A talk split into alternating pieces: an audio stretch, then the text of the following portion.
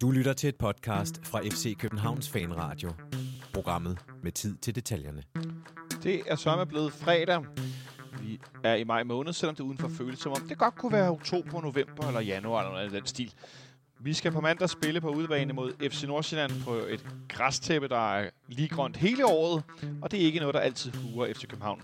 Hvordan det løber ad, staben, hvordan vi stiller op, og øh, en lille rapport fra dagens træning for manden i busken. Det er, hvad jeg kan byde på i denne udgave af FC Københavns Fanradio. Velkommen indenfor. Mit navn er Jonathan Folker. Jeg har for anden gang i træk taget plads i fanklubbens lokale på hjørnet af B- og A-tribunen. Jeg har netop vinket farvel til Katinka, der arbejder herinde. Og så har jeg sat to gode venner i stævne, to gamle kendinge. Øverst på min skærm sidder manden klædt i noget, der godt kunne være camouflage-tøj, som Mathias har på i dag, som mand i busken. En dejlig grøn sweater, fordi det netop er piberhammerende koldt. Det er en af vores to tekniske hjerner, når det kommer til fodbold. Jonas Christiansen. Velkommen til, Jonas. Jo, tak skal du have. Og nede under dig, der sidder manden med alle bøger i Nordeuropa, eller det kunne i hvert fald godt se sådan ud. Uh, han sporter en kvart David Bowie. Selvfølgelig Nikolaj Stenmøller. Velkommen indenfor, også til dig. Jo, tak skal du have. Tak skal du have. Fordi du lige kørte hånden gennem håret, så fik jeg sådan lidt Bowie-vibes. Jeg ved også, du godt kan lide uh, den kære David Bowie. Så jeg tænkte, der var lidt, uh, der var lidt at gå med der. Uh, som sagt, i introen skal vi selvfølgelig vende, øh, ja, vi skal vende lidt af hvert. Øh, primært kampen på mandag, der er lang tid til. Vi har lidt frisk øh, opdatering fra Don Kikkert ude på, partierne, der har luret på, øh, på dagens træning. Øh, så skal vi selvfølgelig også snakke lidt om FC Nordsjælland, som gør sig rigtig godt i Superligaen for tiden, øh, med deres meget unge hold, øh, som var lige nede en bølgedal. Jeg fik ellers spået dem til, at nu klarer de for første gang ikke det her slutspil, eller mesterskabsspil, og så fik de klaret den endnu en gang. Øh, og hvad der måske ellers har rørt sig, det er ikke til at sige, men jeg synes bare, vi skal kaste os ud i det første, nemlig rapporten fra tieren. Og det er jo den kære Mathias, som er en del af vores... Øh, ja, vores fanradio-crew, øh, kan vi vel kalde det, som, øh, som en gang imellem bevæger sig ud med en barnevogn og øh, står og holder øje med, hvad der sker på træningsanlægget, og øh, prøver at ja, gøre sådan nogle observationer, uden at trække alt for mange firkanter rundt om dem, så det ikke bliver alt for, for stift i, i blikket, for det er jo svært at regne ud på forhånd, hvad der kommer til at ske til en kamp senere hen. Især nu, når der er tre dage til. Det opdagede vi sidste gang, han havde været derude hvor vi sad og gættede på, at nu kunne Nikolaj Thomsen måske starte som sekser foran, eller bag ved to otter mod AGF eller mærke. Og der blev det ene og det andet, og det endte med, at det var Peppers dage med vind foran. Øhm, så der er mange muligheder for at se formationsøvelser, opspilsøvelser, øh, træningsøvelser i det hele taget. Øhm, og på den måde skal det også understreges endnu en gang.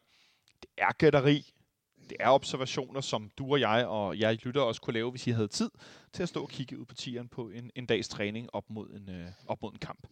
Mere er det ikke end det. Men Jonas, med, øh, med de observationer, Mathias har, har delt med os i dag, øh, hvad, hvad, hvad har du egentlig sådan bidt mest mærke i, det, han, øh, i det, han sendte til os? Jo, men der var jo der var mange interessante ting fra, fra dagens træning. Nu, nu spiller vi jo mandag igen, så det, jeg tror ikke, det er den, den sidste træning inden, uh, inden kamp. Uh, vi havde jo lidt sidste gang, hvor vi, med, med Thomsen som sekser. Det, det er lige den her træning, hvor de eksperimenterer lidt. Det kan man jo godt se ud fra, øh, fra hans beskrivelser. Jeg tror, det var det første, han ligesom bemærkede, det var, at der var en fjerde træner på, på plads. På, ja. Øh, derude. Han brugte lang tid på at få identificeret, men det var så ham her, Thomas Grønnemark, ham der indkasttræneren, vi havde fået ud. Ja. Øh, der ligesom arbejdede med vores, øh, vores baks på, på, på at kaste nogle indkast. Og angiveligt så skulle det ikke være lange indkast. Altså vi skal ikke forsøge at gøre det til en dødvold, men noget eller tekniske indkast, hvad end det så betyder. Ja, det, øh, det, ved jeg faktisk det er meget interessant. Det har jeg også... Men det kan, ja, ja. det kan være, at man, man prøver at bruge det som et våben på en eller anden måde. Kunne, kunne det være sådan noget med at tage, et, altså når du tager korte indkast, lad os sige defensiv indkast, at du har et indkast på din egen banehalvdel, du presser lidt tilbage, så er det noget med at få placeret sig på nogle bestemte måder, så er det nemt at spille ud derfra, eller noget i den stil, øh, eller noget med, hvordan man står med fødderne, eller hvordan tror du teknisk... Øh Ja, der må være noget med altså selve teknikken i kastet, siden at øh, det bare var dem enkeltvis. Altså, så skulle hele holdet jo være involveret, hvis det er eller med positioneringerne eller nogle bestemte løb, der ligesom skulle gøre noget i, i spillet. Så det var ligesom en, en del af vores spil, men ellers så handlede meget af træningen meget omkring, øh, hvad der skete i, de, i, i omkring presset, faktisk i begge ender. Den ene del af det, det er, hvad, hvordan presser vi selv højt på Nordsjællands trebakskæde, ja. og den anden del var det, hvordan øh, spiller, vi, spiller vi den ud fra deres høje pres, når, øh, når de ligger højt på os. Ja. Så det var ligesom de to øh, ender, det, det foregik i. Nikolaj, specielt det her med at spille sig ud for højt pres, det må vel også være noget, som man af gode grunde har tænkt, det skal vi lige kigge på, øh, især i forhold til anden halvleg mod AGF herinde i, ja, i, oh, ja. i søndags, hvor vi jo, nærmest ikke jo, havde bolden. Og, det, og så samtidig øh, også ud fra en, øh, en, en total omstrukturering, fordi det har jo selvfølgelig... Øh, vi får lige tre ekstra muligheder i forhold til, til den kamp. Øh, det, ja, fire, siger, signalerer du? Ja, Rasmus øh, Falk, Nikolaj Bøjlesen, Carlos jeg Sikker. På, og nej, jeg tænker kun på vores midtbane her, ah, ja, okay. at, øh, at Falk og Lea og Sikker kan, kan rykkes ind igen. Men så samtidig bider jeg så mærke i, hvad, hvad Mathias har, øh, har meldt. undskyld. Ja, det vil jeg nok sige. Um, ja, er, det, er det corona? Er det corona? I radioen her, jeg er ikke vant til det. øhm, at øh, han også siger, at øh, på trods af de muligheder, så at, øh, at Pep Biel så også ser ud til at være tættere på en, en startopstilling, end man skulle tro i en konkurrencesituation som den, der opstår her på, på mandag. Øhm, så jeg går ud fra, at det også med en ekstra dag til rådighed, inden vi skal spille, at øh, der bare er blevet eksperimenteret voldsomt derude, øh, og øh, jeg vil så sige, at hvis vi skal tale om at spille os ud af et højt pres, så vil jeg da også øh, holde godt fast i netop Biel, som, er, som er så boldsikker på, øh, på, også på sin egen banehalvdel i virkeligheden, at øh, ja, det ville være dejligt at have ham som en slags, en slags bindeled til, til at få, få, få klaret et højt pres på samme måde, som de formentlig har vendt sig til i, i, i La Segunda inden for de sidste 10 år. Øh, Jonas, med tanke på netop også et ikke så fysisk stærkt FC Nordsjælland hold, hvad siger du så til, til Nikolajs øh, tanker om den her mulige Pep start, startplacering? Jamen det, det, det, øh, jeg synes, at han fortjener at komme ind på holdet i en central position efter hans præstation mod AGF. Uh, øhm, man kan jo se, at han har noget øh, sådan enorm sådan positionel og relationel forståelse, som er, er bedre end, end resten af SK-spillerne. Så det er ligesom det, man skal bruge. Uh, i de sidste um, kampe mod FC Nordsjælland har vi brugt rigtig meget spil igennem kæderne, så der, der har man også brug for nogen, der kan, kan bevæge sig og finde de her rum øh, mellem linjerne, så, så man kan modtage bolden hele tiden. Så det giver rigtig god mening at skulle bruge PPL i sådan en rolle, især både fordi ham og Jonas Vind kan, og Rasmus Falk kan, kan finde de her rum, og dermed virkelig tro på den front. Så ud for, nu, nu sprang vi lige fra, fra, fra dagens øh, træningsrapport øh, til, til faktisk noget startomstillingssnak, men sådan, sådan er det. Vi cykler lidt frem og tilbage.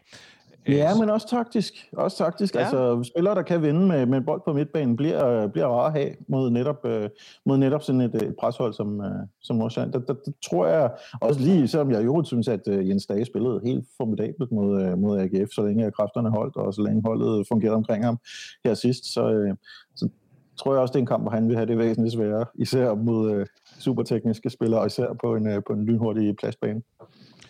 Så noget med Pep Biel, Lea og Sækker og fald tilbage, så er der jo en plads for lidt. Eller hvordan, Jonas? Ja, det kan man sige. Altså, nu kan vi jo lige tage de her, øh, tage den her træning færdig, fordi ja øh, hvad det, Mathias, han, er jo så, øh, han lagde lige op, hvad det var det egentlig for nogle taktikker, de, de trænede, og så kom der, så blev hele vores tråd eller spammet med 6-7 forskellige opstillinger, de åbenbart har kørt imellem, og han, han, han har ikke set så mange øh, skift imellem forskellige øh, opstillinger øh, på, på, på en enkelt træning. Øh, og han siger jo, at den, den sædvanlige 4-2-3-1 blev der ikke trænet i den her, øh, i den her øvelse. Om det så er fordi, den har vi på ryggraden nu, eller fordi at vi øh, op imod tremandsforsvar skal gøre noget andet, det, det skal jeg ikke kunne sige. Men der er ligesom sådan, der, der er tre forskellige opstillinger, vi spiller imellem. Den første, det er 4-4-2 med diamant på midtbanen. Den næste, det er en 4-3-3. Og den sidste, det er øh, en 5-3-2 opstilling på en eller anden måde. Og så med nogle, nogle forskellige spillere øh, inde på det her tidspunkt. Ja. Det, der ligesom går igen, det er jo så øh, bagkæden, og så en, en, en stærk øh, trio på midtbanen med Sega, Lea og Stage. Det er ligesom det, der er sådan gengangende gennem alle de her forskellige opstillinger. Og nu nævnte du så den femte, fordi at øh, manden, der blev kåret til Man of the Match blandt FCK-fans inde i vores KBH, hedder den ikke det? Hedder den det, vores KBH, den ja. her app? Hvor man jo kan stemme på Man of the Match, også selvom man sidder derhjemme, eller på Maldiverne, eller hvor pokker man skulle befinde sig hen, et eller andet sted ude i verden, så kan man være med til at afgøre, hvem der bliver man of the match. Øhm, hvor Jens Dage vandt, synes jeg ret fortjent efter hans indsats mod AGF. Nu taler vi om, at Pep banker på til en startopstilling. Men det må Jens Dage vel næsten også gøre? Eller hvad? Øh, er, det, er det fornemt at sige en god præstation, og om du står stadig lidt bagved, og så tog du chancen, men, eller skal det belønnes med det samme, eller hvordan tænker du, Jonas? Ja, men jeg synes næsten, at sådan en præstation som Stage, han leverer, det skal, øh, det skal ligesom belønnes, fordi det var så, øh, det var så markant. Øh, så at ligesom forsøge ham, få ham ind i sådan en eller anden øh, rytme, hvor han virkelig brager igennem i nogle kampe, det skal man da prøve at slå på.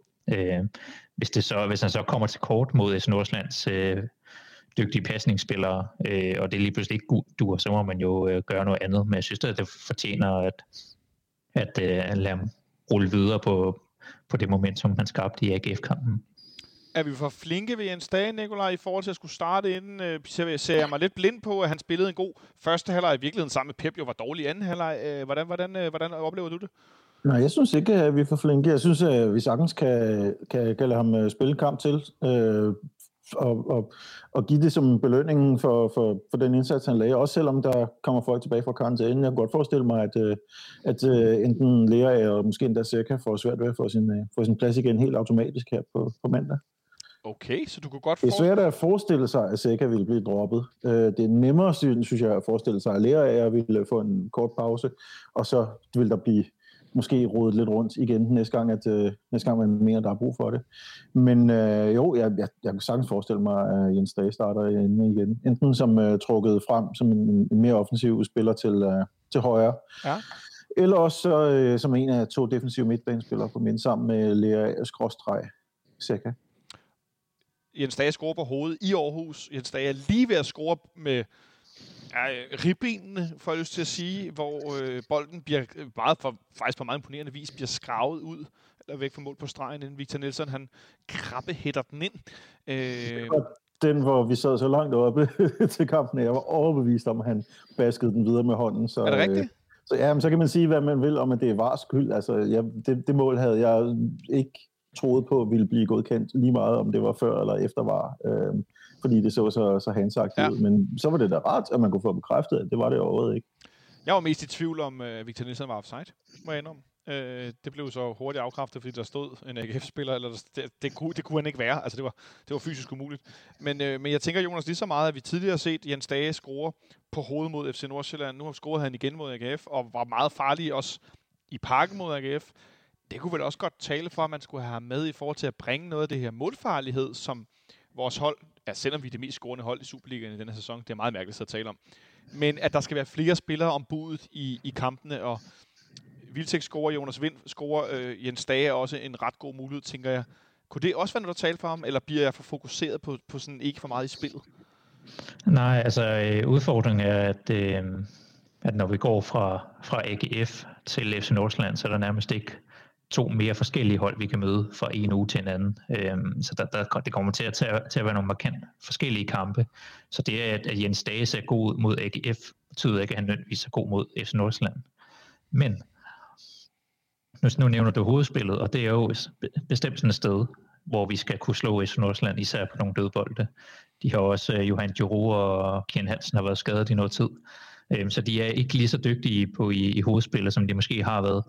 Øhm, så det, det, skal være sådan, det kunne være sådan en våben, man kunne bruge at have både øh, Vilsik Vind og, og Jens Dage som øh, sådan nogle offen, offensive hætter, øh, der kan gøre noget den vej igennem.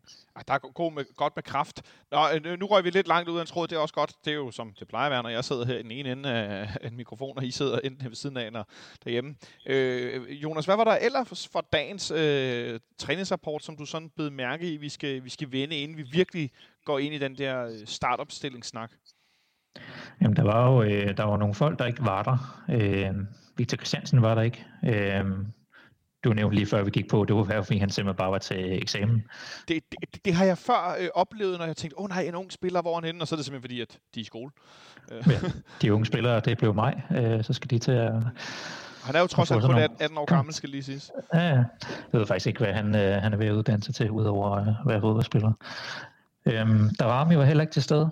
Øhm, vores kære Mathias har virkelig været rundt over det hele. Han har så åbenbart også øh, luret ude på parkeringspladsen i en, øh, i en hård bus derude, øh, hvor Darami nævner, at han bare lige havde en lille pause. Han skal nok være til stede. Om det er, om det er noget, der Rami bare lige siger for at vifte ham væk, det ved jeg ikke. Øh, for ikke at skabe for meget spekulation, men Nej. Han, var i hvert fald, han var i hvert fald ikke til dagens træning. Det sker jo nogle gange, at de er nede i fitnesslokalet, i stedet for at være ude på græsset. Det er jo altså, det er mindre usædvanligt, end man skulle tro. Det er efterhånden både for Mathias' fortællinger ud fra træningsanlægget, men også sådan grundlæggende. Det er en spiller ikke er der, det kan der altså være mange årsager til. Så, mm. øh, så, så bare lige for at male til besindighed. Ja, Jonas, undskyld, jeg afbrød. Hvad, hvad, hvad har du mere med? Ja, den sidste, det var, det var Bjelland, som så ikke var til stede, men øh, ja, det har der ikke så meget at sige. Undskyld. Ja, men, men, men altså, tæller han med efterhånden, hvad jeg lige vil sige? Men jeg var jo inde og tjekke sin lønseddel. Han var vel lidt det er svært, det, undskyld, undskyld ja. afbryder, men det, det er bare svært ikke at grine af den her øh, mærkelige limbo-situation, at Bjelland er i, hvor, hvor, øh, hvor, han ikke er god, øh, hvor han ikke er klar til truppen, og hvor han ikke er klar til skadeslisten heller, og hvor ingen rigtig ved, hvad der egentlig foregår. Det, øh, det er sgu noget underligt noget med ham. Med ham. I betragtning af, at han er landsholdsspiller nominelt, og øh, absolut en af de lønførende og viskaptajn osv. Så, så øh, ja, det, det er en underlig tavshed, der er omkring ham. Det, det, jeg ved snart ikke, hvad jeg skal sige om den situation med Andreas Spilland, som i en startperiode i FC København gjorde det altså fremragende. Han var virkelig, virkelig god, og han var meget, meget, meget vigtig for strukturen i vores hold. For opspillet i vores tidligere 4-4-2 øh, opstilling eller formation var han meget afgørende for at spille ud. Det som, er det rigtigt, Jonas? Første fase 1? Øh, mm. Det første spil ud for forsvaret. Ej, jeg ser, jeg hedder, sidder her og flotter mig med fodboldtermer lad det aldrig ske igen. Jeg får det sikkert bare sagt forkert. Øhm, men men øh, han var bare så øh, han var så grundlæggende vigtig. Og nu er han ingen, altså nu står han bag Marius, som jo øh, kan jeg for øvrigt fortælle, øh, som vi jo snakkede om sidst med, eller jeg gjorde med Sebastian Stanbury og med Nikolaj Ingemann, om at han jo forlod banen lige efter, at vi havde vundet 3-2 AGF. GF. Og vi sad og lavede lidt fis med, om det var fordi, han skulle på toilettet, som spiller nogle gange skal, eller hvad det var. Og så har vi lavet os fortælle fra FC København, at det simpelthen var fordi, at Marius jo aldrig har spillet med tilskuere derinde. Så han vidste ikke, at man løb rundt, eller gik rundt mm-hmm. bagefter lige har klappet tilskuerne, så han løb bare ud. Øh, det var der ikke lige nogen, der havde informeret ham om. Det, det kunne godt være, at de lige skulle have sagt, hey amigo, uanset at vi vinder eller taber, så skal vi lige, lige rundt og hilse på fansene. Så det vidste han simpelthen ikke. Øh, hvilket i sig selv er komisk nok.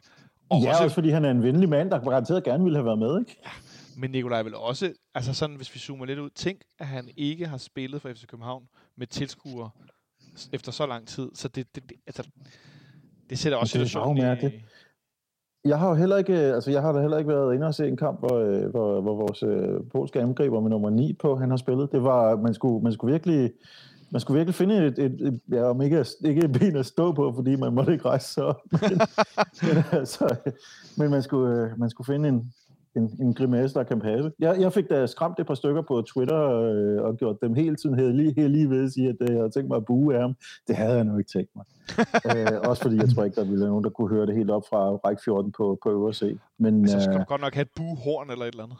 Jeps, men det er, det er alligevel sjovt, at øh, der stadigvæk er, øh, der er stadigvæk så, så indætte meninger omkring ham. Men øh, det er faktisk er første gang, man rigtig kunne se dem i aktion, og, og al, al respekt for dem, der har været heldige nok til at komme ind og få øh, de der kampe, hvor der var 250 tilskuere, men, men 250 for mig er ikke, det er ikke tilskuere.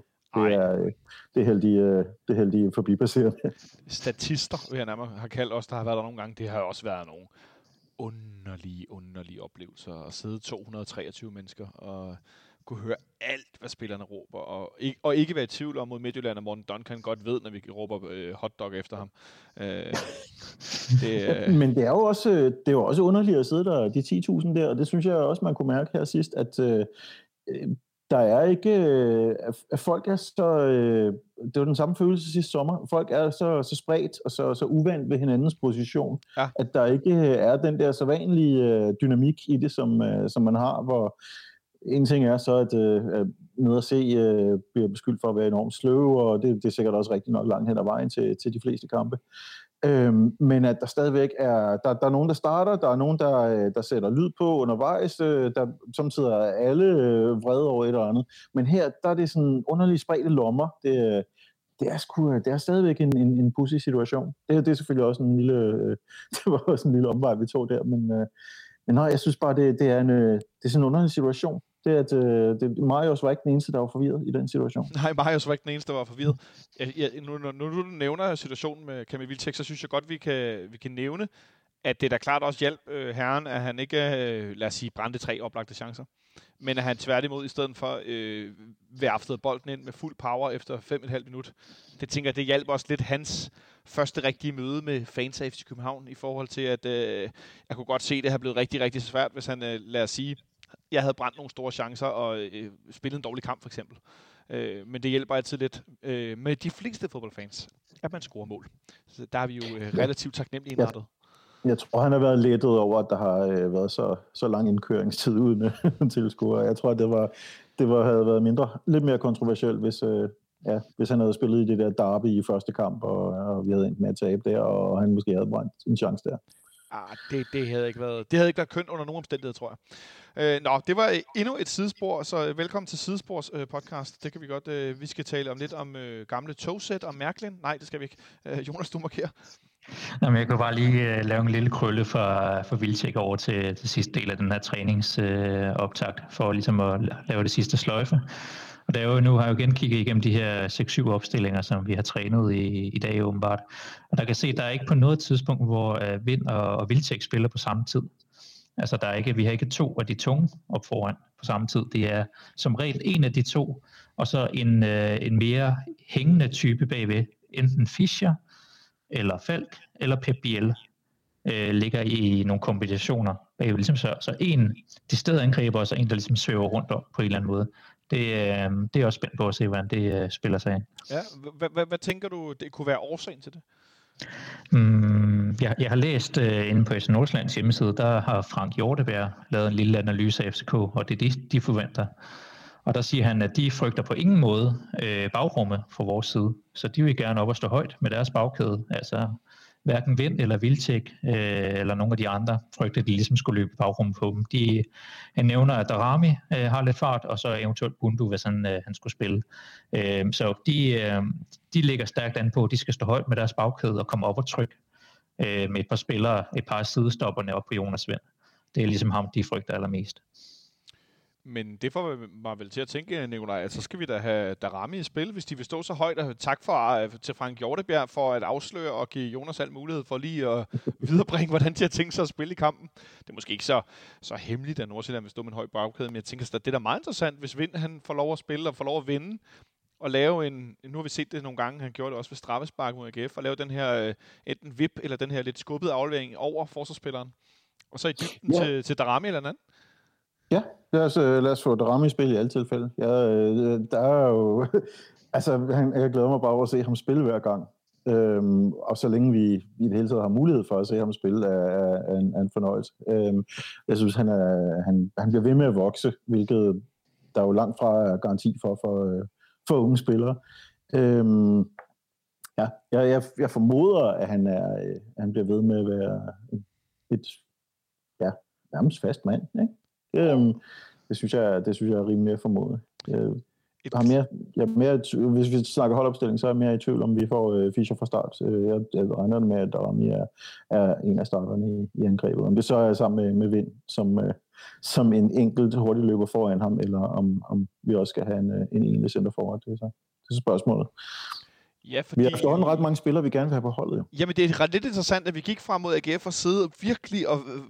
Normalt så er det, når man har dårlig økonomi, man vender og drejer alle en bøjet femøre, ikke? Men nu er det sådan lidt, at vi vender og drejer alle spillerne, fordi vi pludselig fra den ene kamp til den anden har en trup, der altså, vokser numerisk med spillere, der kunne burde starte ind temmelig voldsomt. Kunne det, øh, Jonas, lede os ind i, at at Rasmus Falk måske ryger ud på den her venstre angriberplads igen, hvor vi har set ham nogle gange til mine og andre store, øh, store fortrydelser? Jo, det kan godt være. Jeg tror, det kommer lidt an på, hvordan, øh, hvem der spiller ud på venstrebakken. Øh, nu har vi jo Bøjelsen tilbage fra hans øh, mange dages karantæne.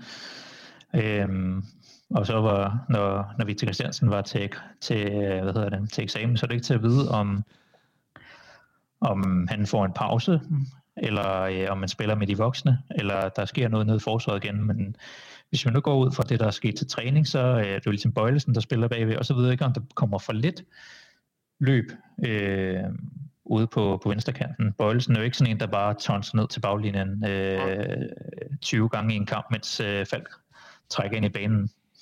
Så øh, det er faktisk lidt i tvivl om, om Falk kan kommer derop. Hvad kunne du godt tænke dig, Nikolaj? For Bøjelsen ind i center igen sammen med Sanka eller Victor Nielsen, og så få Ja, jeg, jeg kalder ham bare VK. Victor Christiansen ud på, på venstrebakken, og så øh, have al den der energi og al den power, eller skal han have en lille pause, vores øh, unge, ej, tag det nu for, hvad det er, komet ude på venstrebakken? Det er svært. Det er mægtigt svært. Det er derfor, du er min ekspert. Øh, altså, Bøjlesen er for god til ikke at sætte ind igen, men øh, på den anden side, så, øh, så har Sanka spillet sig op. Ja, det, nej, Sanka skal jo nok desværre ud igen, tror jeg. Øh, det, det må være, det tror jeg må blive konsekvensen af, at øh, han er den lejede spiller, og han er den, der, som det står lige nu, skal forlade os igen. Og Bøjlesen er, øh, er et, et første valg, om det så er som bak eller som, øh, som midterforsvar, og så er Victor Christiansen nu efterhånden så etableret, at, øh, at det bare vil være underligt og umotiveret at pille ham ud igen. Øh, jeg græder for Sanka, men øh, jeg tror, han bliver, jeg tror, han bliver offret til, til den startopstilling her. Det er jeg nærmest sikker på, faktisk. Så en offring af manden, der har spillet øh, måske de 90 bedste minutter, siden han kom tilbage sidste år, som anfører, og så nu øh, i, i Nikolajs perspektiv, så ender han ude på, på bænken igen som, som indskifter, øh, fordi Bøjlesen er tilbage, og Victor Nielsen netop måske mere ligner fremtidens mand. Er vi... Er det, er det hårde odds for Mathias Sanker, som det ser ud i Jonas, eller er det virkelig bare name of the game? Jamen, jeg, jeg kan heller ikke sådan blive enig med mig selv om, hvad der ligesom skal ske. Øhm, jeg kunne godt forestille mig, at, øhm, at Bøjlesen spillede til venstre, og vi havde Nelson og Sanka i forsvaret. Victor Christiansen får en pause på en eller anden måde. Fordi vi har... Øhm, når jeg kigger på den her træning, så har vi jo så øh, Stasi og Lea op foran som nogle lidt, nogle lidt tungere typer. Øhm, ja. Og så kunne jeg godt forestille mig, at man så øh, ligesom dobbler op ned bagved med, øh, med lidt styrke, og så har Bøjlesen ude til venstre som, øh, som boldspilleren. Det, øh, det er faktisk lidt det, jeg, jeg læner mig op imod, men øh, jeg er ikke sikker på nogen måde med, hvem der bliver valgt dernede. Kunne det også handle om, at man skal spille over for FC Nordsjælland, som jo ikke ligefrem er tynget af, af tunge angriber, men tværtimod nogle meget hurtige, unge væveangribere, øh, ledt fremad af aprils måneds øh, bedste spiller i Superligaen, og april måneds bedste unge spiller i Superligaen, Kamaldin, ja, han vandt begge priser, det er sådan set vildt nok. Han havde også en øh, relativt god måned med nogle mål og nogle assister og nogle ret gode præstationer. Kunne det, det, altså, altså, kunne det ikke også være noget, man havde, når nu vi kan vælge, når nu vi ikke er bundet af at skulle spille med dem, der er, fordi resten er karantæne eller skadet, eller hvad det hedder, at man ligesom også kigger på, okay, hvad er det egentlig, vi skal op imod på den der kunststofbane, som nogle af vores spillere jo hader som pesten? Øh, jo, præcis, fordi at øh, altså, jeg synes jo, Sanka, han er jo måske den bedste i forsvaret til ligesom at lede presset og råbe de andre op. Øhm, så jeg synes ligesom, at han skal ligesom være inden for at, at styre, hvornår, øh, hvornår falder vi, og hvornår går vi op. Øh, Kamaldin er jo tilbage efter karantæne, øh, og han, øh, ja, han, han drev jo ikke med Bøjlesen sidst, så det endte i et rødt kort. Øh, så det kan godt være, at man er bange for, at det samme skal, øh, skal, ske igen. Men Nikolaj, nu fortæller Jonas ud fra øh, Mathias' øh, beretning for træning også om sådan noget, altså fase 1, at spille sig ud af pres og, og således. Med tanke på det, så er, er Bøjlesen vel også et ret godt bud på en, en midterforsvar i kampen, fordi han er bedre med fødderne end, end de andre midterforsvar, eller de andre forsvarsspillere nærmest, har jeg lyst til at sige at hvis man så rykker ud på venstre bak, så skal man lægge den derud, eller altså det her med at spille med to midterforsvar, der helst vil spille til højre. Nu gjorde Victor Nielsen det så ikke mod AGF, han var så rigtig god at spille til venstre. Men øh, om ikke også der kunne være et eller andet med at få bøjelsen ind i netop i en kamp mod nogen, der vil stå højt, så man kan spille sig ud.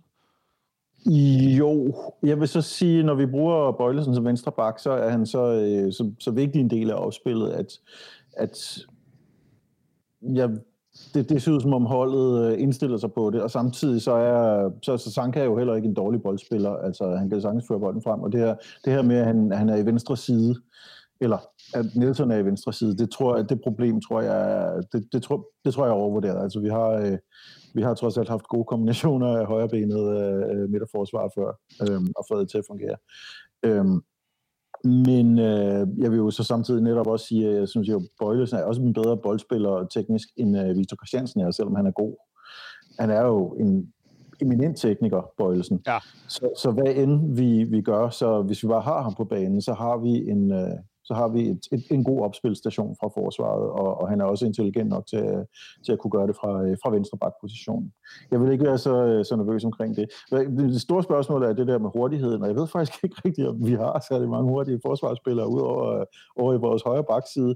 Er det ikke, er de ikke sådan okay hurtige, både Bøjlesen, Christiansen, Nielsen og Sanka, uden at nogen af dem er super hurtige. Jeg, jeg, jeg tænker, det, der, er ikke, der er ikke rigtig nogen af dem, hvor man, hvor, nogle af de fire, hvor jeg, hvor jeg forestiller mig, at øh, det her det er, en, øh, det er en vanvittig hurtig spiller, der vil for eksempel kunne tage kappen op med Kamaldini i fuld løb. Det tror jeg kommer til at knibe for dem alle sammen. Så det tror jeg ikke, øh, det bør, ikke, det bør nok formentlig ikke være vores, øh, vores første prioritet, at øh, prøve at have nogen, der kan, der kan matche hans hurtighed så mens vi lige snakker nu, ikke, så åbner jeg lige Superliga.dk, fordi derinde kan man jo faktisk slå op på, øh, under Performance Centeret kan man jo faktisk slå op øh, på de forskellige øh, hold og klubber på øh, for eksempel sådan noget som tophastighed på spillerne. Og så uden at det skal være vores 100% pejlemærke, så kan vi da i hvert fald se, hvem er vores, øh, hvem er vores forsvarsspillere, der er hurtigst. Øh, alt andet lige. Men øh, mens jeg gør det, øh, så synes jeg, det er interessant, Jonas, at høre Nikolaj sådan meget fine øh, sådan altså jeg vil ikke sige, at han, han taler udenom, det synes jeg sgu ikke, du gør, men, men mere sådan et forsøg på netop at forklare altså det komplekse i at skulle spille mod et hold, som vi egentlig defensivt, tænker jeg, vores defensiv mod deres offensiv, står ret dårligt overfor, fordi vi netop ikke har altså selv hvor, altså, ofte er baksene jo hurtigere, men vi har ikke en bak, hvor man tænker, okay, der har vi altså en raket, der kan løbe hvem som helst op. Øh, og det gør vel også, det gør det vel også, øh, ja, mod mange hold i virkeligheden, som har ofte en hurtig offensivspiller, gør det vel også svært. Hvor skal man placere den bagkæde, og hvor hurtigt skal man falde? Ja, og øh, jeg tror, jeg tror øh, Nicolai har ret i, at der er ikke nogen, der sådan er de steder langsomt, der er ikke nogen, der er de steder hurtigt i vores bagkæde. De forlader sig alle sammen meget på positioner og, øh, og hvad hedder det, og, og læse spillet. Jeg synes faktisk, at øh, på det seneste har Ankersen virket lidt, lidt langsom i nogle af de defensive situationer ude på højre bakken. Mm. Så det, det frygter jeg faktisk lidt.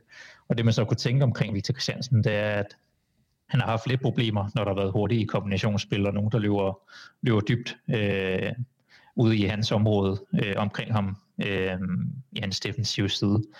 Så det kan sagtens være, at man prøver at smide bøjelsen derud for ligesom at dække noget af det af, og man frygter lidt sådan en, øh, det eller den Brøndby score på øh, i David, at det skulle ske mod Nordsjælland.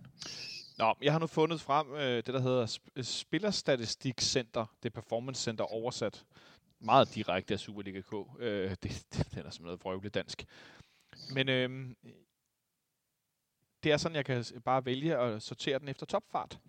Og der øh, ligger Michael Kaufmann nummer 1 med 34,7 km i timen. Det er også en temmelig høj topfart. Han er, han, han er jo også, som spillerne også nævner nogle gange, han er uhyggelig hurtig.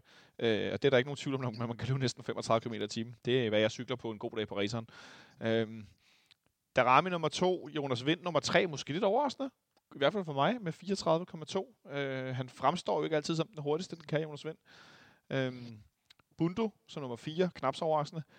Vores hurtigste forsvarsspiller som nummer 5 med 32,7 km i som højeste topfart, det er ingen ringere end den flinkeste mand fra Grækenland, Marius Okoinomo, for det ikke skal være løgn.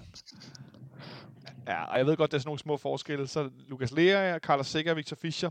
Så ligger Peter Ankersen med 32,4, og så har vi Victor Nielsen med 32,1, og lige så hurtigt hans navnebror Victor Christiansen. Og så ligger Sanka faktisk med 0,1 langsom. Og så de ligger ret tæt på hinanden øh, i, i, øh, hvad skal man sige, i tempo.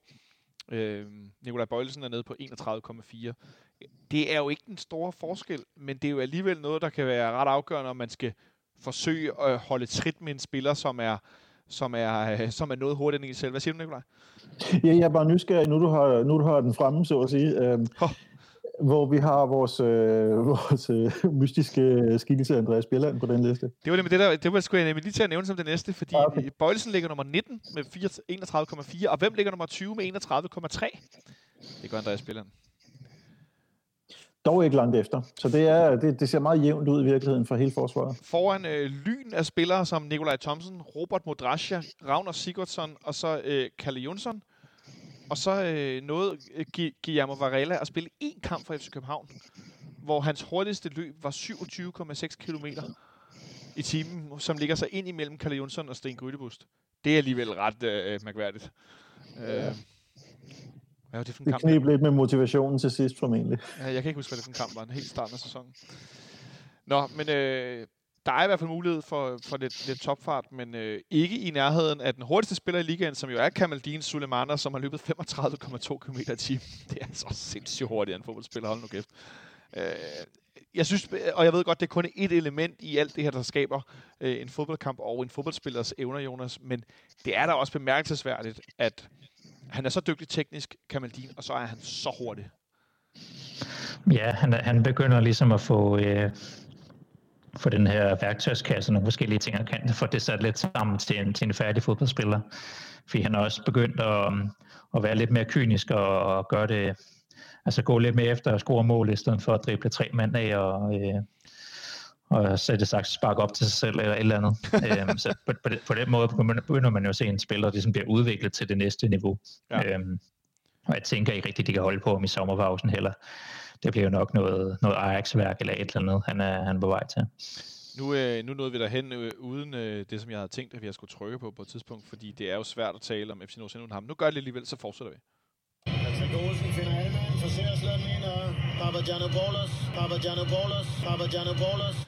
Og det er jo vores lille, vores lille rundens profiljingle, som i vores optagsudsendelser kan være en FC København-spiller eller en spiller for modstanderholdet. Og jeg synes, det var meget, meget oplagt at pine Nikolaj Sten Møller med Carsten Sebys stemme langt ind i øregangene.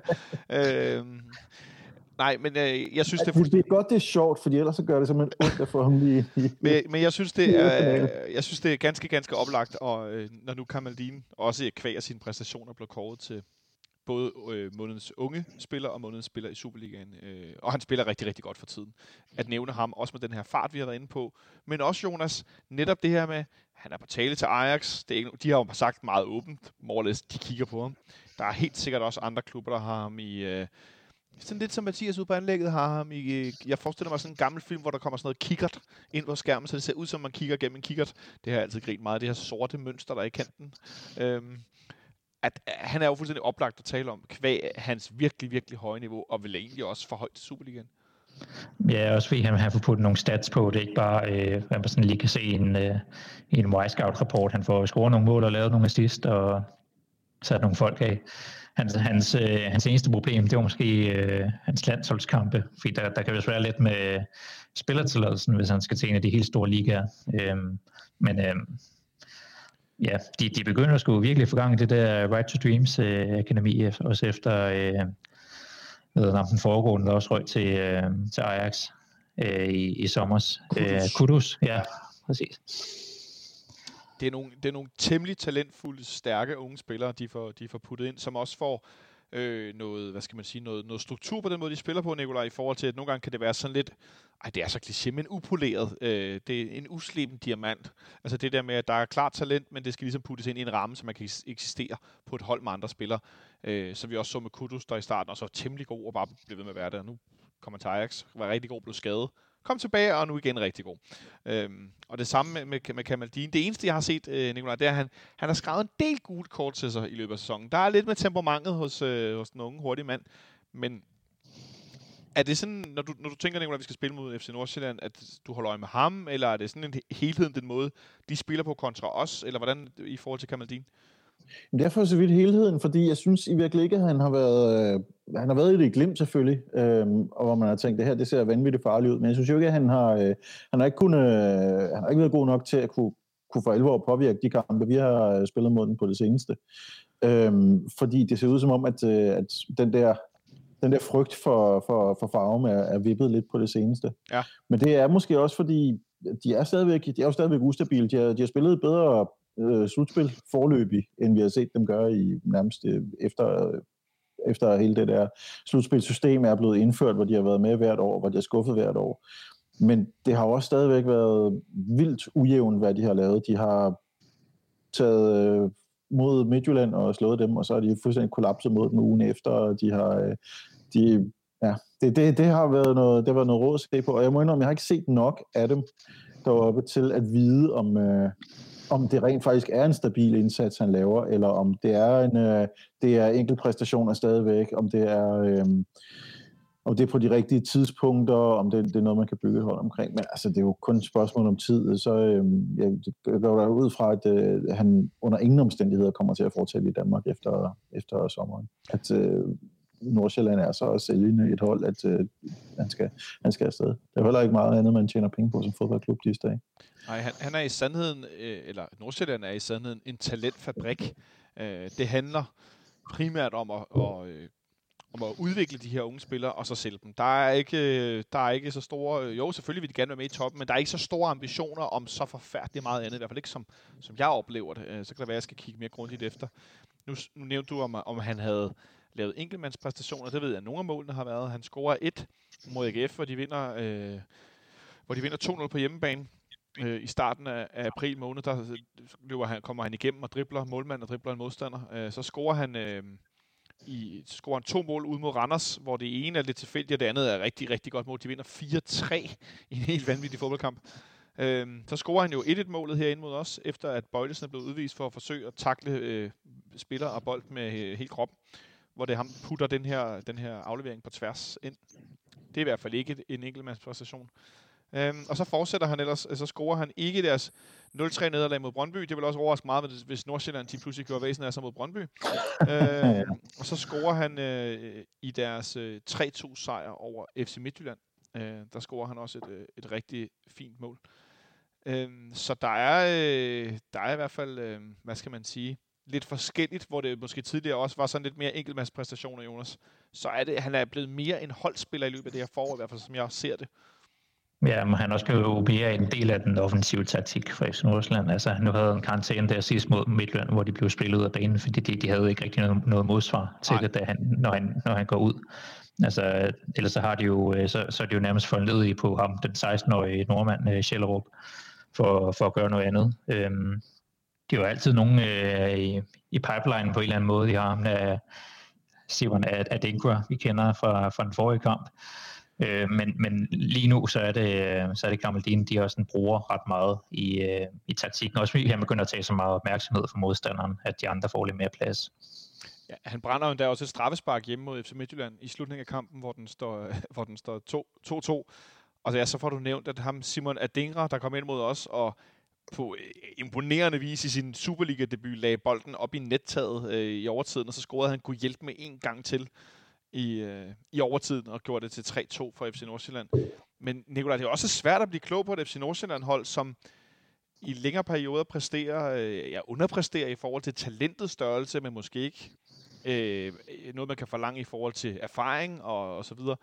Og så, så sætter de en, en, en række af kampe sammen indimellem, hvor de for eksempel slår FC Midtjylland på hjemmebane 3-2 i en voldsomt dramatisk kamp, hvor man godt kunne tænke, okay, nu bliver de trynet af Midtjylland, der er kommet op i gear, så får de alligevel lavet et resultat. Ja, men jeg må indrømme, i det hele taget har jeg svært ved at blive klog på den, for jeg har ikke, jeg har ikke set dem så tit.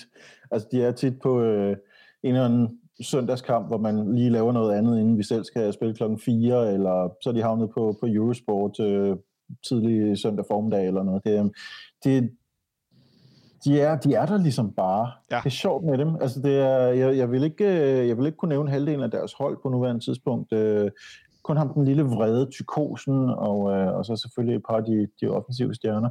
Og deres i øvrigt ganske lovende målmand, som, øh, som vi skulle overveje at kigge på på et tidspunkt. Øh, Peter, Peter Vindal, ham kan du godt lide?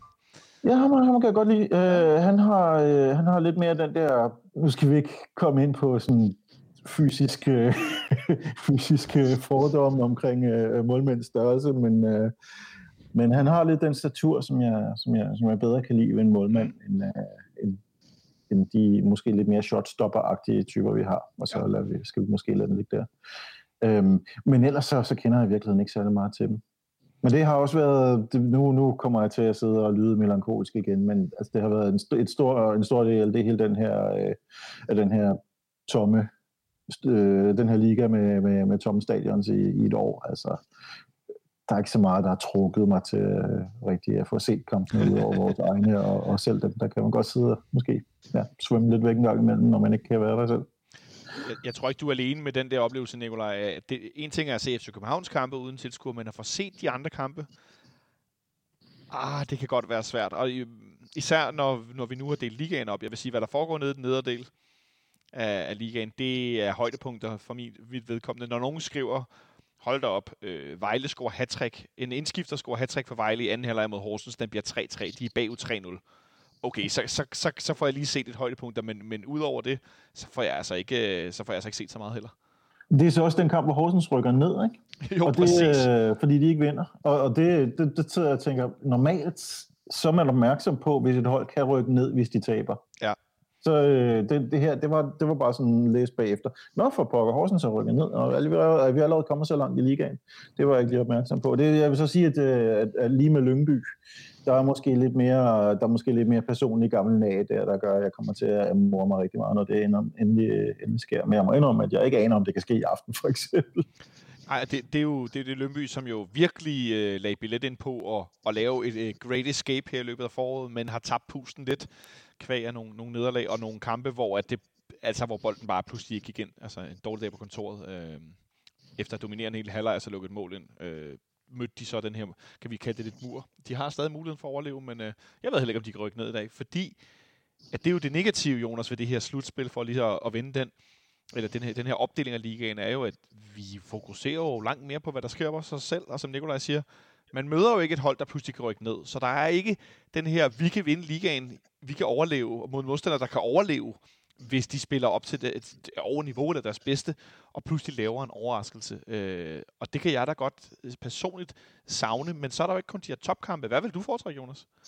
Hmm, ja, det er, jo, det er jo et kompromis, hvad, man, øh, hvad, hvad det så koster at, at have det delt op. Jeg kan personligt godt lide mesterskabsslutspillet. Jeg synes, det giver noget, at der er de her finaler til sidst, hvor de bedste møder de bedste, og det ligesom er den, ligesom den, dem, der har været bedst, også mod øh, de andre tophold, der ligesom øh, der ender med mesterskabet øh, i sidste ende. Det synes jeg egentlig, øh, det giver noget til ligaen, men selvfølgelig, jeg, jeg har heller ikke nogen anelse om, hvad der foregår noget den nedre halvdel. Og det, øh, jeg synes, det er lidt ærgerligt, at øh, der gik for meget demokrati i den, og vi ikke får de her playoff-kampe omkring øh, oprykning og nedrykning, i hvert fald bare til den ene plads. Det synes jeg kunne have været sjovt, hvis, øh, hvis Lyngby for eksempel skulle op imod Viborg eller Silkeborg, eller hvem der bliver øh, i sådan en playoff til sidst. Det kunne i hvert fald give lidt, lidt fokus på, øh, på nedrykningsspillet. Ej, der var, det var nogle vilde kampe. Lønby har 25 point, og Vejle har så nummer 10 33 point. Ja, og der, hvis der kun er 9 point, og de kan komme 11 bagefter, så kan de jo godt rykke ned i den her runde. Ja. Det må skal man se fodbold. Ja, jeg skulle sige, jeg skal da hjem og se fodbold, når jeg har optaget færdig med jer to. Øh, det, Skal jeg bare finde ud af, hvem der spiller i aften? øh, det er så ikke dem, der spiller i dag. Øh, det, det er nogle helt andre. Det er OB OB, så det kan godt være, det ikke er så vigtigt. Men øh, søndag kl. 14 i Lønby, der bliver det afgjort, om de, øh, om de formår at overle- overleve en række. En, ikke en Ja, række, men runde. kan også nå OB, så øh, hvis de vinder, så, så, er der, så er der kun én chance tilbage for, for Lyngbyerne. Og øh, hvis nu Lønby vinder mod Horsens, og der stadig er chance, så møder øh, Vejle, som de kan indhente, de møder Sønderjyske øh, samtidig. Så der er, der er lidt på spil der. Så fik, vi også lidt, drama op. så fik vi også lidt nedrykningssnak. Hold da op, hvor det kører. Thanks for tuning in to FC Copenhagen Fan Radio. You're listening to Atiba Hutchinson. Nu ved jeg godt, at vi har cyklet lidt rundt i det tidligere. Men jeg synes alligevel, vi skal prøve at se, om ikke vi kan, vi kan øh, snakke os til en startopstilling. Vi har vendt en del af det, så det behøver ikke at være verdens længste snak. Men det er stadig interessant med den her målmandspost. Hvad skal der ske med den? Øh, Sebastian Stanbury fik fi, fint sagt her i, i tirsdags, og vi var inde og se fodbold om mandagen, det er rigtigt, at hvis man går ud nu, som Jes Torup på trænertippet, og så tager øh, Grydebust ud igen og sætter Kalle Jonsson ind, så bliver det, så bliver det også noget vævet øh, rod, øh, eller hvad man skal sige. Det, det, det, det er også et mærkeligt signal at sende. Øh, hvad siger du til, til den, Jonas? Kunne du, kunne du tro, det sker nu? Nej, jeg synes jo, han fik sagt det virkelig godt, øh, Sebastian, man skal måle en, en målmand på, hvor, om hvor, ikke, øh, ikke hans toppræstationer, men hans bundpræstationer på en eller anden måde. Og der synes jeg jo, sag, Altså- sag, sagde Sebastian noget med, men hvor tit han er dårlig? Var det sådan, det var? ja, ja, på den måde. Så det kan godt være, at han har en, øh, en feberredning i en kamp, men det skal ikke øh, undskylde hans tre dårlige kamp på den måde. Og der synes jeg jo, Kalle har, har færre dårlige præstationer, end, end, end uh, Grydebust har. Så det er bare min personlige mening med, men jeg synes heller ikke, at øh, han, han har ikke gjort det så grædt, Grydebust, at, øh, at, øh, at trænerteamet ligesom skal forsvare, at han så skal skrive ud på vægten igen. Jeg tror mere, man, man venter til, øh, ja, til, til sommerpausen med at gøre noget. Ja. Nu har man ligesom taget en beslutning om at skifte målmand, og så er det det, man kører med indtil sæsonen er slut. Øh, tænker jeg, med mindre at han laver tre drop i en kamp, eller altså sådan helt, helt gralt, gralt, hvor man i, hvor hvis det havde været en markspiller, så havde man lavet en terrorudskiftning. Øh, jeg tænker, er, du, er du lidt i samme båd som os to andre, Nikolaj, at, at der er sådan rent strategisk fra trænerteamets side, så vil det, så vil det overraske, hvis, hvis han blev hævet ud igen? Ja, fuldstændig. Jeg, jeg er helt enig med, med Jonas. Jeg foretrækker Karl Jonsson selv. Øh, jeg vil håbe, at han, øh, han stod, fordi øhm, han er ikke nødvendigvis den, den perfekte målmand, øh, men, men han har en anden styring i sit felt, og, en, anden, øh, en anden dominans, end, øh, en Grydbust har som type.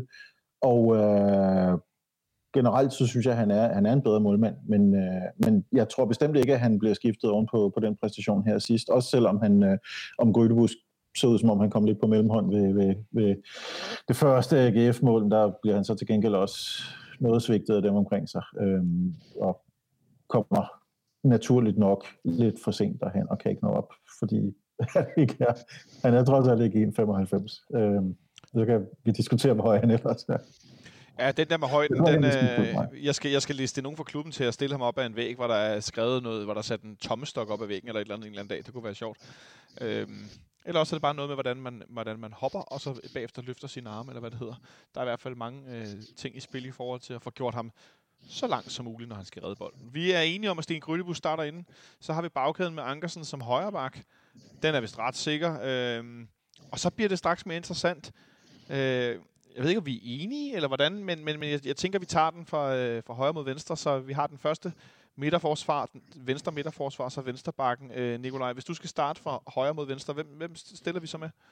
Ja, så siger jeg øh, Ankersen, Nelson, Bøjlesen og Christiansen. Ja. Hvad siger du til den, Jonas? Nej, jeg, tror, det bliver Sanka Nielsen Bøjlesen. Okay. Og det, at, øh, hvem af dem handler det mest om, eller hvad, hvad tænker du er den største årsag til det? Men jeg tror, det handler mest om at få, øh, ligesom få, øh, få, det, få erfaringen derned i forhold til øh, de, det kombinationsspil, som, som Nordsjælland kan præstere. Og det handler vel også lidt om, øh, ja, nu siger du erfaring, så- så peger jeg vel ud på venstrebakken og siger, at Victor Christiansen, han er jo ikke ligefrem voldsom erfaren, og har også i nogle situationer, når modstanderen har været meget kombinationsdygtig, set noget, øh, øh, jeg får lyst til at sige udfordret, uden det skal lyde meget negativt, men set, set, set i hvert fald øh, udfordret ud i nogle situationer. Ja, men, men jeg, jeg er del med i tvivl, og det kan også sagtens være, at, øh, at Thor på kødet laver den samme, som de gjorde hele tiden. Det er, hvis de vinder, så, så laver de samme opstilling igen. Øhm, så det, jeg ved ikke lige, hvad, Nej, det, det, ske. det er svært at gennemskue. Hvad siger du, Nikolaj? Jeg siger, at øh, hvis vi taler om erfaring og tænker på erfaring, så, så, så virkede det heller ikke som om, det var så afgørende en faktor før, fordi det var jo stadigvæk øh, Victor Christiansen, der spillede, øh, der spillede pladsen, inden at, øh, at Bøjlesen endte med at blive smidt ud. Altså Sanka har været en ren, øh, en ren vikar undervejs her. Det var, det var den kendte formation, som vi, vi så inden da. Ja. Og så med tanke på netop Nordsjællands ekstremt dygtige evne til at spille sig ud af højt pres, og til, generelt til at spille sig ud og ikke lave lange bolde, især gennem midten. Hvad siger du så, Jonas, til vores... Ja, den kan jo være på mange måder efterhånden. Der er så mange formationer. Det er ligesom at spille kort. Man har alle mulige muligheder på hånden øh, på midten. Hvordan tror du, vi kommer til at stille det op, og med hvem? Hmm. Men det kommer lidt an på, om, om Falk er tilgængelig eller ej. Øh, jeg kunne forestille mig, sikker starter i hvert fald. Øh, så tager jeg den nemme. Øhm, og så siger jeg, at Stage starter en inden ved siden af sikker. Ja. Som, som Min, sidestillet? ja, 4 Ja. Og hvad, hvad med foran dem? Lige den der plads foran centralt. Det, der skal nu. Jo- Jonas han tænker, så han næsten kan høre, det knager gennem netforbindelsen. Øh, Men jeg, jeg, får, jeg får talt mig ind i øh, min, min egen tvivl, fordi nu begynder jeg at blive i tvivl om, hvad der så skal ske op foran. Så kan, så kan Nikolaj lige få lov at sige, om han er helt uenig. Stiller vi med, med to sådan sidestillede centrale, hvor den ene måske går mere frem end den anden? Eller hvad øh, bliver sikkert placeret alene bag to otter? Eller hvad? Og Nikolaj, han, Uha. han klør sig også øh, frustrationens, uvidenhedens øh, pande i stykker. Altså, jeg ved præcis, hvordan jeg ville sætte holdet, men, men, øh, men jeg kan ikke gætte, hvordan Torup vil gøre det. Det så, må jeg indrømme. så, så kom Øh, med det. Så kom med, hvordan du vil gøre. Jamen, jeg vil sætte øh, Seca eller Lea af måske. Men øh, en af de to, en øh, som bagerste, kører en 4-4-2-diamant, øh, bruge Stage og Falk, og så øh, bruge Pep Biel som den, den forreste nummer 10 bag to angriber. Ja. Men øh, det tror jeg ikke, han gør.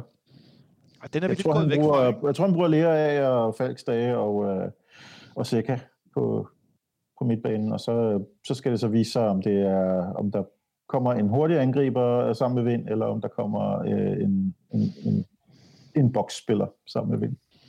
Ja. Hvad, hvad, hvad går du med af de her muligheder, Jonas? Så, så, kan vi, så fik du hjælp fra Nikolajs øh, Ja. football manager. Jamen, det kunne jeg sagtens gå med det der. Øhm, jeg tror, det jeg kunne forestille mig, der skete op foran, det var, at Vind, Fischer og PPL spillede i en eller anden form for kombination. Øh, simpelthen for at få de her relationelle spillere, der kan finde noget plads ind imellem linjerne på banen på samme tid. Ja. Øhm, og så er det ligesom det, der sker op foran. Og ja, så er jeg simpelthen i tvivl om, hvad der sker inde på midtbanen. Det ved jeg simpelthen ikke. Så, så du er egentlig ude i, Jonas, at du vil gå lidt væk fra øh, fysikken op foran, for mere at kunne kombinere? Ja, det tænker jeg. Ja. Altså, vi har jo fysikken i vind øh, allerede, men så skal man finde det her mellemrumspil. Og så øh, måske have, hvis Dage er på banen, have ham som, som en af dem, der løber ind igennem det hele. Og det har vi jo også set tidligere, Nikolaj, mod FC Nordsjælland, det som Jonas er inde på. Netop at have spillere, der kan bryde linjerne og, og komme i, i dybe løb og overraske FC Nordsjælland, forsvarsspillerne. Noget, som jeg så øh, øh, FC Midtjylland gøre over i Herning forleden med stor succes at spille meget direkte på FC Nordsjællands forsvar, som vi jo også har set tidligere i sæsonen med, med Falk, øh, øh, Fischer og Jonas Vind have stor succes med, især herinde i parken, og lave direkte kombinationer lige igennem modstanderens øh, forsvar. Og det kan måske godt være en nøgle i forhold til det her, øh, det er lige før vi skal lave en jingle en dag med Christian Olsen, der siger dødbolde, dødbolde, dødbolde mod FC Nordsjælland, at vi skal vel også have noget andet at spille på, end bare kunne mase dem fysisk. Yep, øh, og det behøver heller ikke øh, kun være øh, med, øh, hvad hedder det, kun være dødbolde øh, og generelt så, så virker det for mig som om, at uh, Midtjylland... Uh, nu kaldte jeg Midtjylland. Men det er de der regionsnavne der. Uh, Nordsjælland, jeg, skulle, jeg tror bare, jeg går tilbage til at kalde Farum, som jeg altid har gjort. At Farum har et, uh, et vakkelvogn forsvar, og uh, er, er uh, til at sætte under pres, og de har været gode til at skabe en aura om sig med, med taktik og, uh, og videnskab og, og super dygtige offensive spillere og svære baner at spille på, som, som ligesom har skjult det, og hvor man er blevet lidt nervøs for dem. Men de seneste par kampe, vi har mødt dem i, har vist, at måske er der ikke så meget at være bange for alligevel. Altså gå til angreb mod dem. Det har virket, øh, det har virket på hjemmebane, øhm, og det har faktisk også øh, givet os ganske hederlige resultater de sidste par gange op i farm. Så kom offensivt, øh, kombiner og spil, spil, øh, spil Ja, altså, så, lige så, præcis. så, så, så kan det faktisk godt blive en, øh, så kan det godt blive en seværdig kamp. Så skal vi bare have den til at vare 90 minutter. Ja, det er jo det næste, fordi at, øh, jeg har øh, blevet drillet under AGF-kampen med, at øh, jeg bliver ved med at spørge efter en første halvleg, som nogle gange har været god og nogle gange været dårlig, om det var den dårlige eller den gode halvleg. For vi har nogle gange oplevet at spille en dårlig første halvleg, og så er anden halvleg været endnu værre. Øh, nu så vi mod AGF, at øh, der var vist ikke nogen tvivl om, at der var den gode og den dårlige halvleg. Øh, det havde været øh, vildt, hvis første halvleg havde været den dårlige, fordi så havde vi jo vundet, det var ikke 7-0. Øh, det gjorde vi så ikke. Øh, men det er vel også med tanke på, hvordan FC Nordsjælland formår at spille 95 minutter, Jonas. Gang på gang ser vi dem score til sidst, og de scorer en del mål i den sidste blok af kampen, de sidste 20 minutter. Det kan vel egentlig også blive vores store problem. Nu har vi flere spillere at skifte ud med, der har niveau, men at vi er dårlige til at sætte 90 minutter sammen. Ja, jeg, jeg har set de sidste, øh, jeg har set highlights for de sidste FC Nordsjælland kampe, og det er lidt i øst og vest. De lukker ret mange mål ind i, i alle de her kampe. Øhm, fordi at øh, ja, deres erfarne forsvarsspillere ude, så ja, det kunne godt blive en ret målrig kamp med, med på mål i hver ende. Øhm, og de, de er jo lidt sådan en, øh, nu har vi meget fokus på at få, få nubbet den anden plads, øh, men FC Nordsjælland er jo lidt sådan en bananskrald i det her mesterskabsslutspil, som man kan, man kan støde ind i, fordi de, de netop, de, de, de er sådan lidt, øh, ja, det er sådan lidt indersigende, vi nåede at snakke om deres tilstedeværelse i 10 sekunder her tidligere i episoden, inden vi gik ud til Lyngby. Så, men altså, de, de kan jo nogle ting, og, øh, og de, de har det med at kunne dukke op på nogle bestemte dage og tage point, øh, hvor man ikke lige regner med det. Så vi skal, vi skal være vakse, øh, og det kan være, at vi skal score tre mål, øh, når vi øh, med vores nuværende forsvar mente. Øh, så det bliver, jeg tror, det bliver en, en ret intens kamp.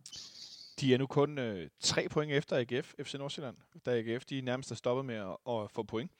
Øh, så det kunne være vildt, hvis de endnu en gang fik snedet sig op i ja, noget europæisk spil, eller i hvert fald kvalifikation, eller spil mod syveren, eller hvad ved jeg, øh, fordi de alligevel får skruet en, en seriekamp sammen. Det må jeg sige, jeg er temmelig imponeret over, så mange unge spillere gang på gang kan udvise så højt niveau i, i kampe, hvor det virkelig tæller. Jeg ved ikke, om det bare er uimponerethed, og man ikke tænker så meget over, hvad der skal ske i virkeligheden, og så, øh, så kører det derudad, fordi det er, sgu, øh, det er imponerende, hvad de laver. Det må jeg sige. Nikolaj, øh, Jonas er inde på, at han forventer en målrig kamp med tanke på vores øh, noget øh, shaky forsvar. Tror du, vi får lappet det sammen med den her startopstilling, der er Jonas har lavet? Uh, det har været en sæson, hvor det har været svært at forudsige noget som helst. Uh, Det er også sejt at spørge om. ja, det, øh, ja, det, ja, jeg væver. Uh, jeg ved det simpelthen ikke. Det det er, det er jo, så længe det er nat og dag inden for hver eneste øh, enkelte kamp, så øh, ja, alt kan ske. Jeg, kan- jeg kan heller ikke huske, at vi nogensinde har, har været... De siger, byde op. Jeg kan heller ikke huske, at vi nogensinde har været så meget i tvivl før kampene, fordi jeg sidder også og kigger på, at øh, jo jo, vi er dem, der har lukket flest mål ind øh, i, i, øh, i mesterskabsspillet med 46, men FC Nordsjælland har altså lukket 43 mål ind. Så som Jonas er inde på, så er det jo også en defensiv, der er til at tale med. Der bliver altså øh, skruet nogle mål imod. De er ikke bare sådan, nej, og vi spiller fløjne, øh, fejne, flot offensiv fodbold, og så øh, lukker vi af den anden ende, og gud, hvor går det godt, og vi er med i toppen og så videre. Det er også nogen, der er til at stikke til at skubbe til.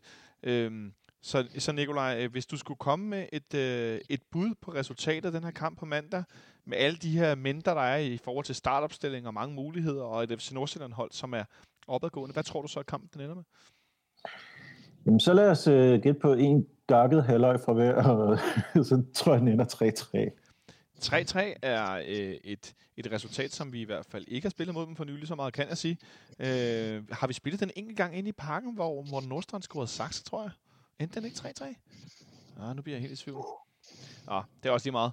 Øh, han er i hvert fald, vi har i hvert fald spillet en kamp ind i mod med en masse mål, det skal jeg lige finde. Men øh, Jonas, hvad, øh, hvad, hvad siger du til Nikolajs 3-3? Jamen, jeg, jeg har så svært ved at gætte på resultatet af den her sæson. Jeg, jeg tror bare, jeg siger 2-1, som jeg har gjort det sidste mange gange, for på et eller andet tidspunkt må jeg ramme det. Ja, altså jeg ved, at vi har været tæt på at ramme det nogle gange. Vi har ramt, hvem der scorede, og du ramte, da Rami kom ind og afgjorde det. Det kan jeg huske, du i hvert fald har ramt lige på. Øhm, jeg sidder her og kigger på resultater i tidligere kampe mod FC Nordsjælland. Der øh, altså på udebane, der er meget blandet, og vi havde en lang periode, hvor vi slet ikke kunne, øh, kunne vinde derop. Jeg tror, jeg går med, at kampen ender 2-2. Det har vi spillet mod dem for ikke så længe siden. Øh, nej, det passer ikke helt. Det er det var i 2013. Det føles som om, det ikke er så længe siden, men det er ret mange år siden, at vi spillede 2-2 op i, øh, i farm. Og så nu, nu havde vi ikke nogen pause. Så nu synes jeg, at... Øh, ja, hvad siger du, Nikolaj? Undskyld. Ja, jeg tænker bare på nostalgi. Det er at sidde og mindes, når vi kunne sidde og have de her, og vi spillede hjemme mod AGF, og den ene kunne sige 3-0, den anden kunne sige 4-0, og vi var stensikre på, at en af dem skulle nok få ret. det var dage. Ja, det var dage. Lad os håbe, det kommer tilbage i snart i hvert fald. Og så spillede vi altså også 2-2 for ikke så længe siden i en kamp op i farm, hvor, at, øh, hvor Robert Skov scorede med højre benet, det ved jeg ikke, om I kan huske, efter noget lidt, øh, lidt øh, klumpspil. Nej, det var Victor Nielsen, der endte med at score. Står den noteret som her. Jeg troede, det var Robert Skov, der scorede. Nå, jeg husker forkert. Hvis det var med Robert Skov på banen, har Victor Nielsen så ikke spillet for dem? Nej, men det var fordi, de blev først krediteret til Robert Skov. Jo, det var, øh, det var et selvmål af Victor Nielsen. Det er rigtigt. Øh, og så blev det ændret til selvmål af Victor Nielsen. Men det var i Robert Skovs jagt efter øh, Superliga-sæson, eller hvad hedder det, sæson øh, topscorer-rekorden. Det var den her sæson, hvor at, øh, han så scorer der, hvor vi, ja, endnu et mål, hurra, og så var det så et selvmål, desværre. Øh, men jeg tror på, at vi Jeg kan spiller... huske, der var nogle Brøndby-fans, der var meget øh, en, en, engageret omkring tildelingen af det, det selvmål der. Det, øh, ja. jeg ved ikke, om, om det var, fordi de simpelthen var den overbevisning, at Ebbe Sand var den eneste, der havde scoret 28 mål på det tidspunkt, hvilket han jo overhovedet ikke var. Ved I, hvad der også er interessant ved, øh, ved den her kamp? 2-2. Sidste gang, vi spiller det. Det er den her kamp, hvor FC Nordsjælland, de hylder kvindernes internationale kampdag. Det er nemlig 8. marts, den bliver spillet, hvor at spillerne blandt andet havde på ryggen kvindelige rollemodeller som Beyoncé, Vigdis, Finn, Finn Bogardottir, øh, Rosa Parks, Astrid Lindgren og Dronning Margrethe den anden. Ja, Det var Victor Nielsen, der var hendes majestæt. det var det nemlig. Øh, det, var, øh, det var lidt pudsigt. Men øh, jeg synes, vi skal tage en lille... En lille så det er en pausequiz, men det er det jo ikke. Så øh, I får her med en quiz, der lyder øh, som følger. Hvad er det højeste antal mål, vi har lukket ind på udebane mod FC Nordsjælland? Altså, hvad er det højeste antal mål, vi har lukket ind på udebane mod FC Nordsjælland? Og mens I, I tænker over det, og selvfølgelig ikke kigger på Google eller Nipsastat eller noget andet sted, de sidder på hænderne, kan jeg se, så øh, kan I lige få lov at lytte til den her herlige melodi, som jeg stadig er i tvivl om er samme melodi, som der nogle gange bliver sunget en sang om ja, en FCK-sang. Jeg kan ikke helt lure, om dele af den er den samme, eller den bare lyder sådan. Men det kan være, der er nogle af jer derude, der kan hjælpe mig øh, med det. Nedtakten for den her kamp, ja, den får jeg hjælp til på mandag. Nej, på tirsdag, fordi vi skal jo spille på mandag. Sådan noget vrøvl. På tirsdag, der sidder jeg her i fanklubben igen. Og skal vi se, om vi kan gøre os kloge på, hvad der foregik dagen inden. Forhåbentlig er det foregået rigtig godt. Forhåbentlig så har vi vundet kampen. Jeg kan se, at øh, jeg blandt andet skal have besøg af Alexander Elverlund, og så skal jeg nok også have besøg af Nikolaj Ingemann, tror jeg. Men det finder jeg hurtigt ud af, og så bliver vi alle sammen meget klogere på mandag. Øh, så øh, så længe, så øh, tror jeg bare, jeg vil sige, øh, har et bud på, øh, Jonas, du får lov at lægge for, hvor mange mål har vi lukket ind med FC Nordsjælland på udebane? Altså i en kamp. I en kamp. Jamen, jeg skal komme til at tænke på, det er sådan et trickspørgsmål, for jeg sidder sådan og graver efter, har der været en eller anden åndssvag pokalkamp med, med fem mål, eller et eller andet, eller fire mål. Øhm, så jeg har nærmest lyst til at, sådan, at gå i en helt anden retning, og så sige øh, maks to mål. Ja, kom med maks to mål. Nikolaj? Jamen, jeg har præcis de samme overvejelser. Jeg kan simpelthen ikke huske nogen, hvor de har scoret tre mod os. Til gengæld kan jeg huske et par kampe ind i parken, hvor de har scoret tre mod os. Et par forfærdelige rundspilninger. Men øh, to kan jeg huske masser af kampe, øh, hvor de har scoret to mod os. Blandt andet, hvor vi blev mestre derude i 2004. Øh, scorede selv fire. Det var jo det var en fornøjelig dag. Den kan Men, vi godt dvæle ved. jeg kan simpelthen ikke huske, at de har klemt sig op på tre. Øh, hverken i store sejre eller 3-3-kampe eller, eller noget som helst andet. Så mit gæt er også to. Så kan jeg skuffe jer med, at det rigtige svar er tre. øh, en forfærdelig øh, august øh, eftermiddag øh, var jeg i, i farm. Det var øh, den her sol, man altid får i øjnene, når man står nede for inden som udbanefan. Og jeg var ikke klog nok til at tage solbriller med. Jeg stod sammen med den anden, Jonathan, nemlig Jonathan Løring, som øh, laver det meste af vores, de, langt de fleste af vores opslag på Twitter og Facebook og andre steder. Og vi stod og, øh, nede på Indestribyen sammen, og så os tabe hele 3-0 til FC Nordsjælland i en kamp, hvor Godsway Donjo, det er altså et fedt navn, scorede til 1-0. Øh, Emiliano Marcondes scorede til 2-0. Jo. Og øh, imellem 2 og 3-0 målet, så bliver Peter Ankersen udvist i det 57. minut. Øh, og hvis jeg ikke, øh, ja, og som der står her i noterne, selvfølgelig fra, I har gættet, Nipserstad, så blev Peter, Peter Ankersen for direkte rødt kort for at sparke ud efter Mads Mini Pedersen. Øh, og endnu et flot navn. Øh, og så, øh, for det ikke skal være løgn, så til sidst i kampen, hvor vi er spillet ret meget ned den der sidste halve time, så scorer Ernest Asante. Øh, så vi taber simpelthen 3-0 på udebane til, til FC Nordsjælland den her omgang. I en kamp, hvor Michael Antonsson spillede 85 minutter på kunstgræs. Det, har nok, det var heller ikke så kønt, som jeg husker det. Øhm, og hvad er der ellers af kuriøse ting i den her kamp? Han spillede sammen med Michael Lyftner i midterforsvaret, for det ikke skal være løgn. På midtbanen... Nå, det er 17-18, eller hvad? Ja, det er lige præcis det er efterår 17. I, i, mm. På midtbanen har vi William Kvist og Jan Gregus. Øhm, ja. Og både Bøjlesen og Bengtsson spiller også. Øhm, spøj opstilling. Bøjlesen formodentlig som... Øh, nej, Nej, det er en mærkelig opstilling. Per Bengtsson har så spillet midtbane formodentlig. Ja. ja. Det behøver vi heller ikke at dvæle med dig, men øh, det er den eneste gang, jeg lige kan se, at de har scoret, øh, de har scoret tre mål op i farm, så det er ikke noget, der forekommer så tit. Øhm, det er mere noget, de også har gjort i hvert fald en gang herinde. Så øh, med den lille note om noget, der heldigvis er glemt for de fleste, så øh, vil jeg bare sige øh, tak til de, de to herrer, fordi I var med i den omgang. Tak til dig, Jonas, fordi du tog dig godt af Mathias' rapport fra træningsanlægget. Jo, tak. Og tak til dig, Nikolaj, fordi du alligevel fik talt om noget lidt positivt, selvom det var svært at finde frem. Øh, og nu skal vi også til, til fodbold igen snart. Øh, næste weekend. Ja, jeg, jeg, jeg, du bad mig om at finde øh, tre positive ting, øh, og jeg har fundet to, så øh, lad mig se, om jeg kan finde den tredje til, til en anden god gang, så, øh, så skal jeg nok komme med alle tre. Ja, det er godt, det glæder mig til.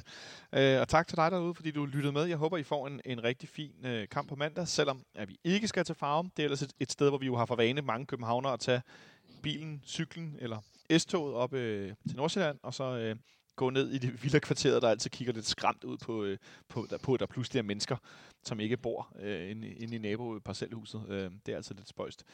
Men øh, den vender vi tilbage med tirsdag, og så har vi selvfølgelig derby næste fredag, når vi skal møde Brøndby herinde den 16. maj. Så indtil da, have det godt så længe.